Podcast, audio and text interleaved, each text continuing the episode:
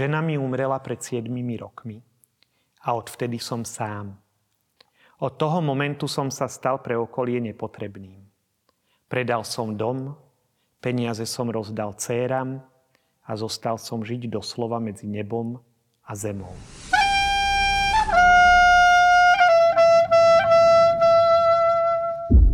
Vychoval som vnuka. Jeho otec umrel. Céra si našla druhého muža ktorý však syna neprijal. Tak som si ho vzal k sebe. Teraz je tu so mnou, utekáme spolu pred vojnou.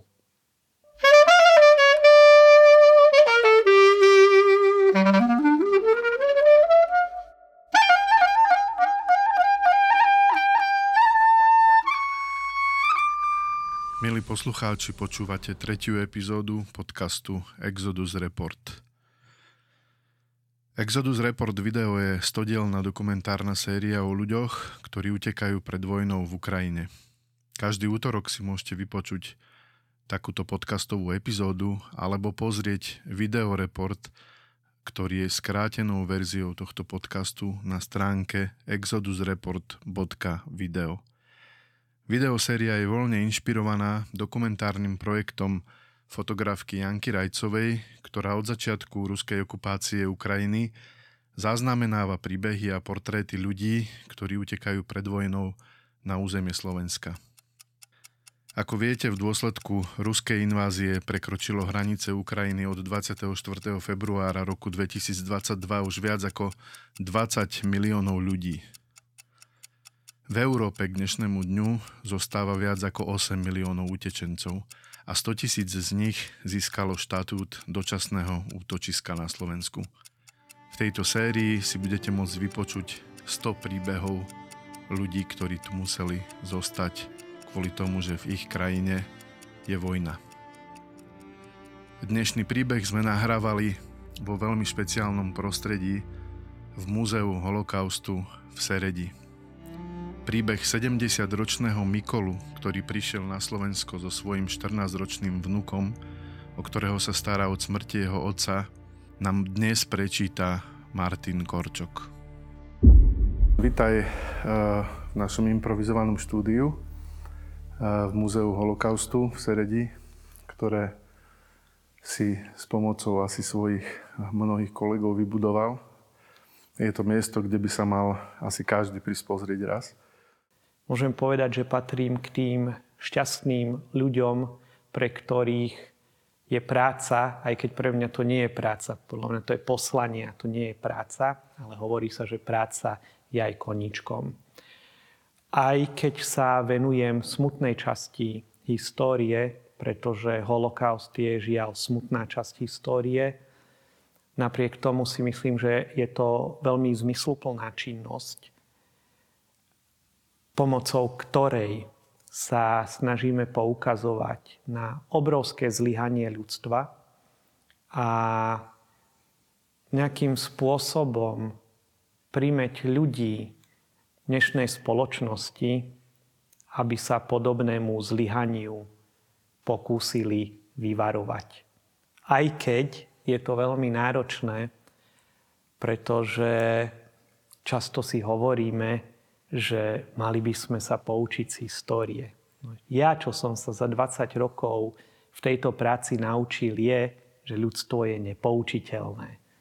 Ako keby každý človek sa potreboval učiť na svojich vlastných chybách a žiaľ potom to tak v spoločnosti aj vyzerá. Niektorí sa z tých chýb aj poučia, ale sú aj takí, ktorí vyzerajú byť nepoučiteľní. Ty si nám pomáhal s filmom uh, Kroky na hrane o úteku Verbu a Wetzlera z koncentračného tábora z Auschwitzu.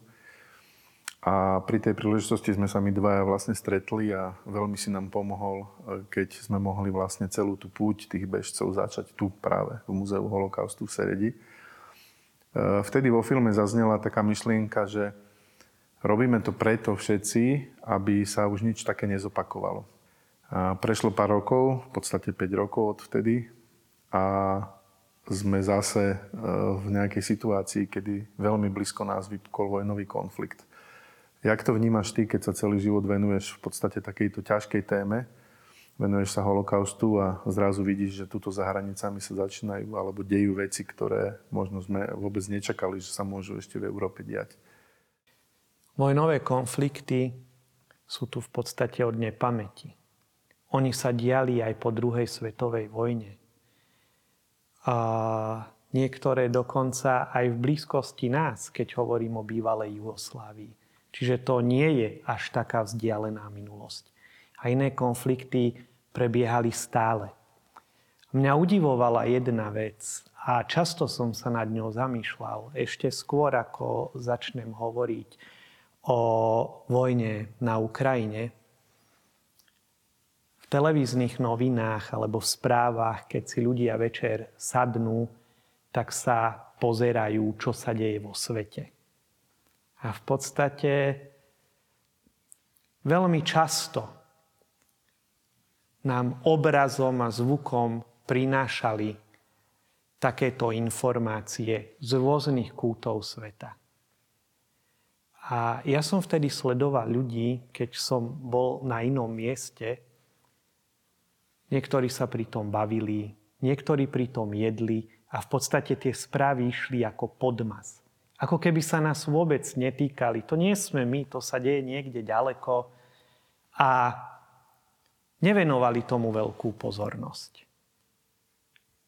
No a teraz sa to udialo skutočne za hranicami našej krajiny alebo krajiny, v ktorej žijeme. A zrazu ľudia spozornili. Otázka je, že prečo spozornili. Preto, že či sa ich ten konflikt viac dotkol z hľadiska toho, že sa ubližuje ľuďom, lebo v každom konflikte sa ubližuje ľuďom, čo bolo aj doteraz, alebo z hľadiska toho, že tí ľudia, ktorých sa to týka, utekajú aj k nám. Prechádzajú aj našou krajinou, alebo prichádzajú do našej krajiny. Že čo sa ich dotýka viac? Či ten konflikt samotný, alebo to, že sem ľudia ktorí sú odkázaní na pomoc a ktorí potrebujú pomoc, prichádzajú priamo k nám. To je tiež otázka, ktorej sa veľmi nevenujeme. Napadlo ti v súvislosti s tým, čo teraz vidíme na vlastné oči, že by si musel proste jedného dňa sa v noci postaviť a utekať a či si to vôbec riešil, alebo si o tom rozmýšľal nejakým spôsobom? Žiaľ napadlo a nie raz. A nielen, že napadlo, ja to mám nejakým spôsobom stále v hlave. A ešte sa priznám, že skôr ako Rusko napadlo Ukrajinu. Pretože ja som celý život v kontakte s ľuďmi, ktorí niekedy v živote utekali, boli prenasledovaní alebo sa museli ukrývať. Čiže áno, nielenže napadlo, ja s tým žiaľ žijem.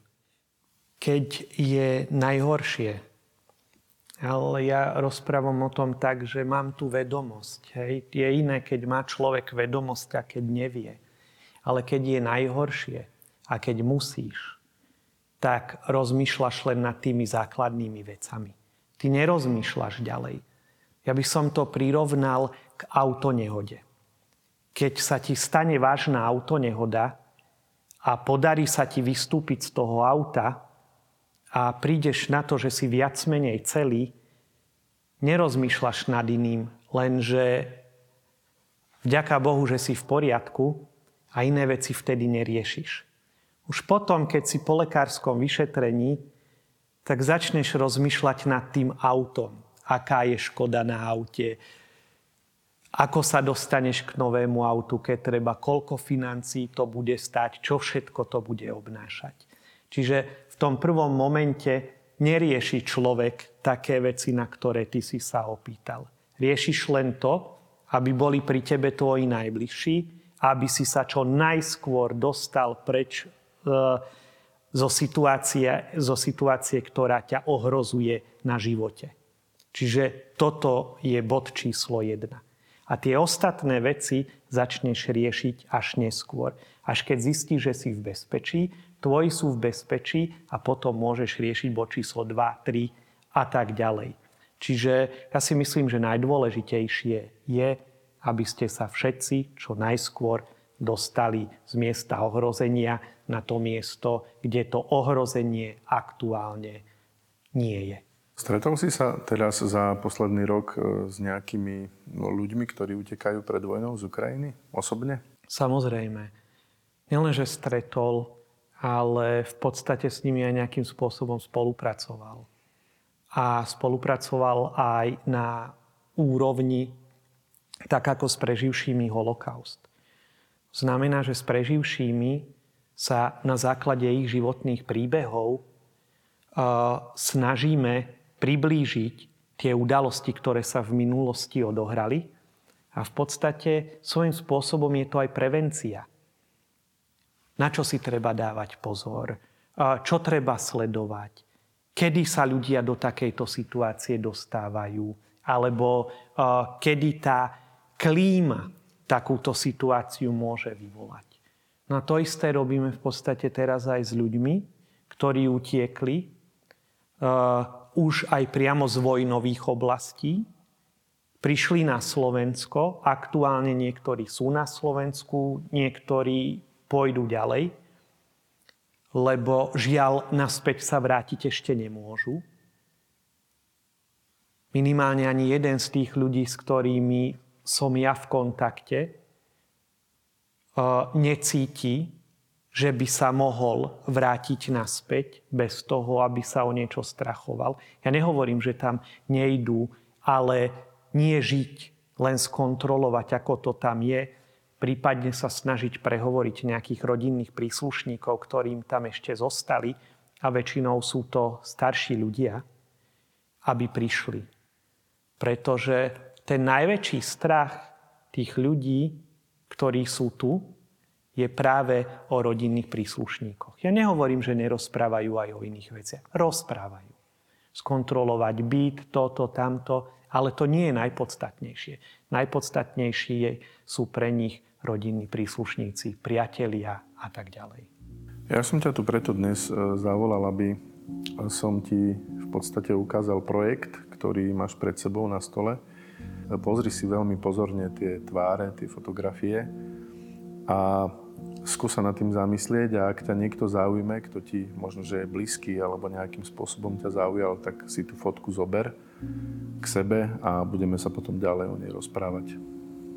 To je veľmi náročné. Nedá sa vybrať jeden človek. Môžem urobiť jednu vec. Môžem zavrieť svoje oči. Môžem tie fotografie takýmto spôsobom pomiešať a môžem z nich vytiahnuť jednu, pretože ja by som si vybral každého. A vybral som si túto.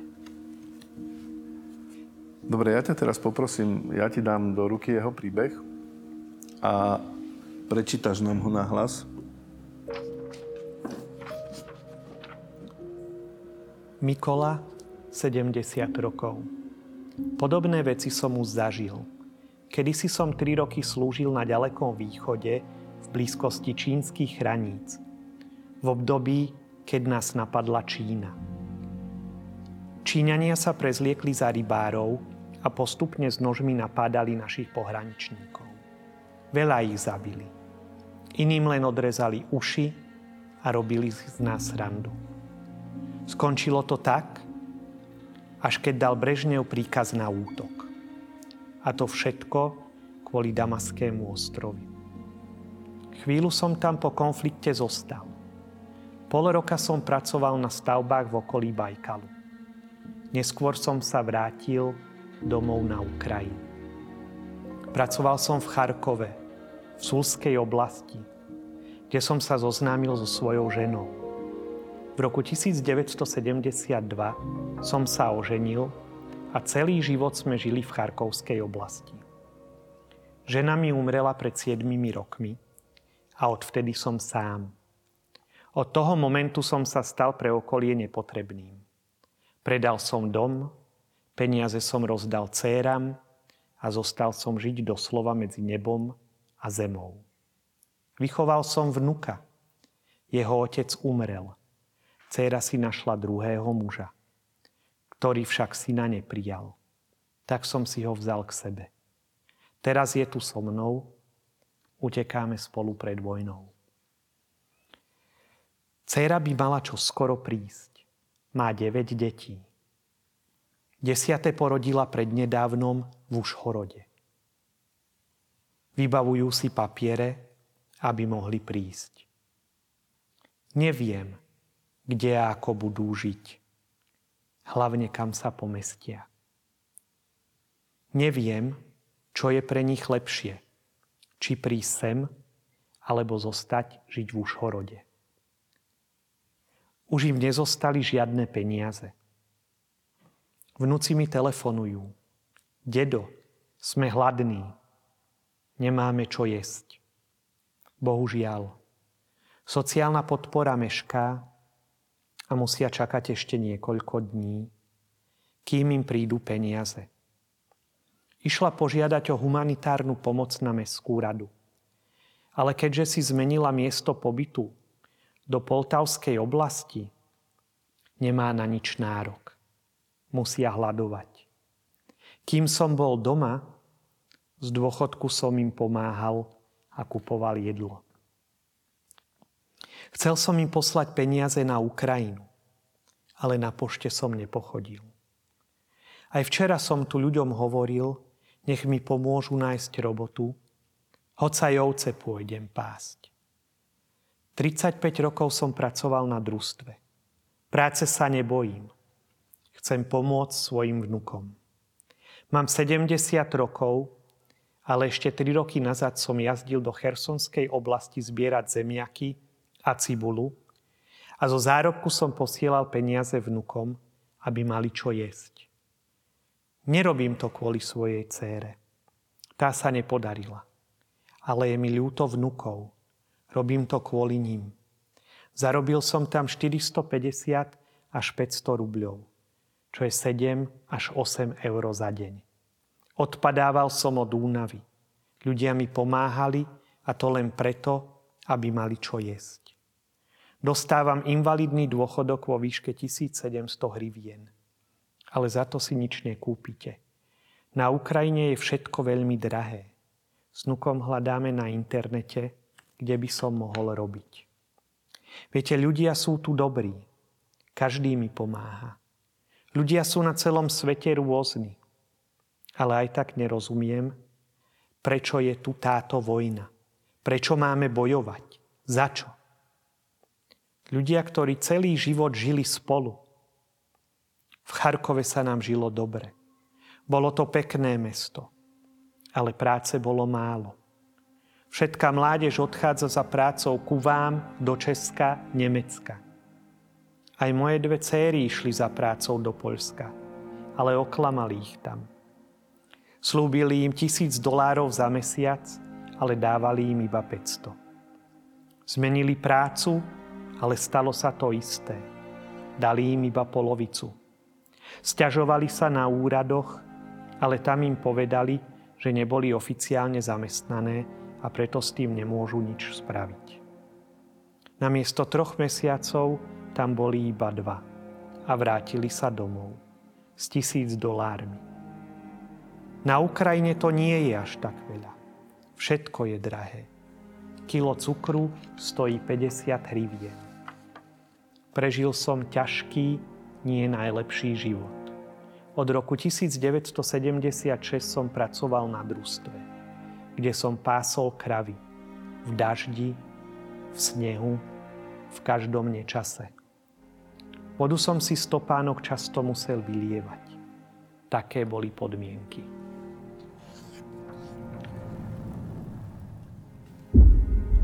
Čo som sa naučil za tých x rokov spolupráci s ľuďmi, niekedy je lepšie ich počúvať, ako im čokoľvek rozprávať a radiť. Čítal som pár slov, pár minút, nejaký príbeh. Určite tam nie je to najpodstatnejšie, to najhlbšie, to najvnútornejšie, čo ešte nevypovedal, a na čo potrebuje istý čas a na čo sa potrebuje sústrediť a cítiť komfortnejšie. To viem vďaka spolupráci s ľuďmi. Napokon Ukrajina je vo vojne a sú v bezprostrednom nebezpečí. Čiže viem si predstaviť, že aj tá sociálna situácia ľudí je tomu prispôsobená. Pretože oni prvé, čo musia zabezpečiť, je celková ochrana krajiny a ľudí, ktorí v tom žijú. To je pre nich prvoradé. A to je, na čo sa teraz oni najviac sústredia. A to so sebou prináša aj ďalšie obety. A jednou z tých veľkých obetí je žiaľ aj to, že tí ľudia, ktorí majú málo a ktorí strádajú, tak vo vojnových časoch možno, že strádajú. Je možno, že určite strádajú ešte viac. Ja ti dám ešte jednu takú záľudnú otázku na záver. Často sa stretávaš určite vo svojej praxi tu aj v múzeu s ľuďmi, ktorí, neviem ako to nazvať, ktorí jednoducho uveria nejakým blúdom, tak ako veľa ľudí uverilo možno počas slovenského štátu tým blúdom, ktoré tu vysia na stenách a dnes sa nám zdajú také neuveriteľné, že tomu sa dá veriť. Dnes sa to opakuje. Keby si mohol nejaký odkaz alebo vysvetliť tým ľuďom, keď máš pred sebou niekoho, kto povedzme schváľuje uh, uh, ruskú agresiu momentálne dnes z nejakých dôvodov, mal by si na to nejakú odpoveď pre nich? Ja teraz zase budem čerpať z toho, čo som sa za tie roky naučila, využívam teraz vedomosti iných ľudí, ale nie je na tom nič zlé, lebo to nie je vykrádanie ich myšlienok. Naopak, to je šírenie ich myšlienok. Ja mám veľa takých odkazov v Flave. Vôbec by som to neukladal na nejaké, alebo ten rozhovor neviedol v nejakej politickej rovine, alebo v nejakej ekonomickej rovine a alebo tak ďalej, ale vždy v prvom rade sme ľudia. Máme nejaké svoje pocity, nejaké svoje potreby, žijeme e, v nejakom okolí, máme nejakých blízkych. A ja si myslím, že pre každého jedného, nech je z akéhokoľvek tábora, i sú toto veľmi dôležité veci. Aj keď sú ľudia niektorí materiálne založení, ale aj tak majú svoje rodiny, aj tak majú svojich blízkych.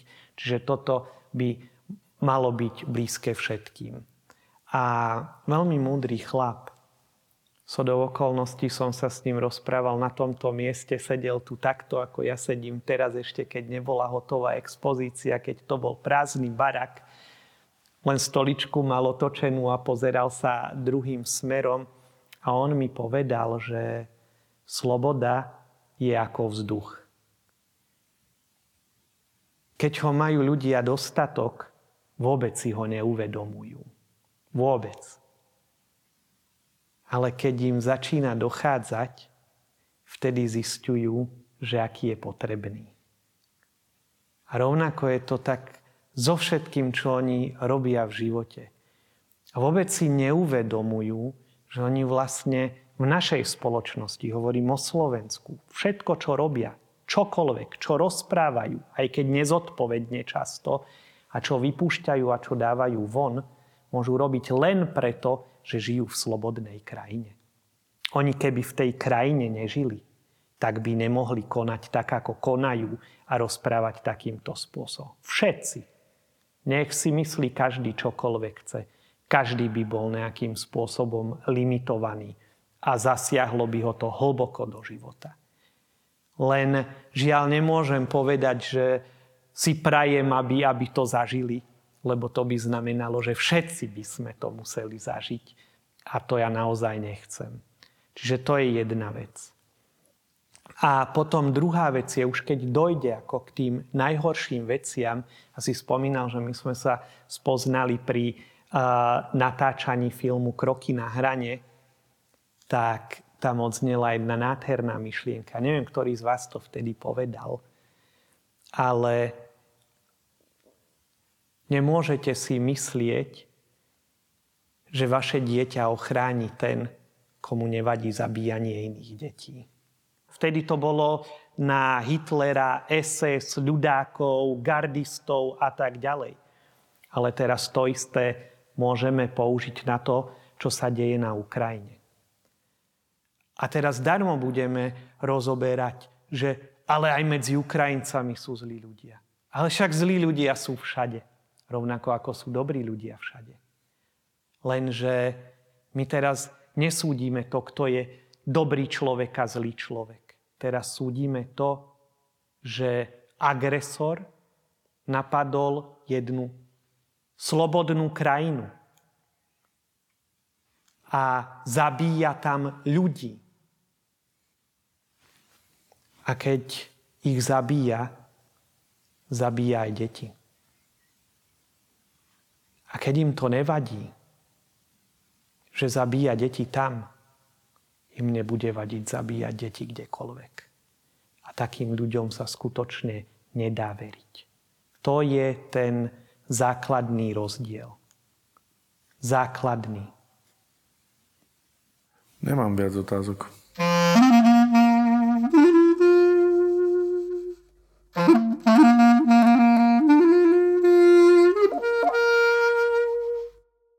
Tento podcast vám prináša silné príbehy vojnových vysídlencov z Ukrajiny na území Slovenska.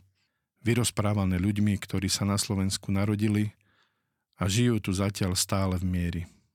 Všetky príbehy si môžete pozrieť aj vo forme krátkých videoreportov na webe exodusreport.video.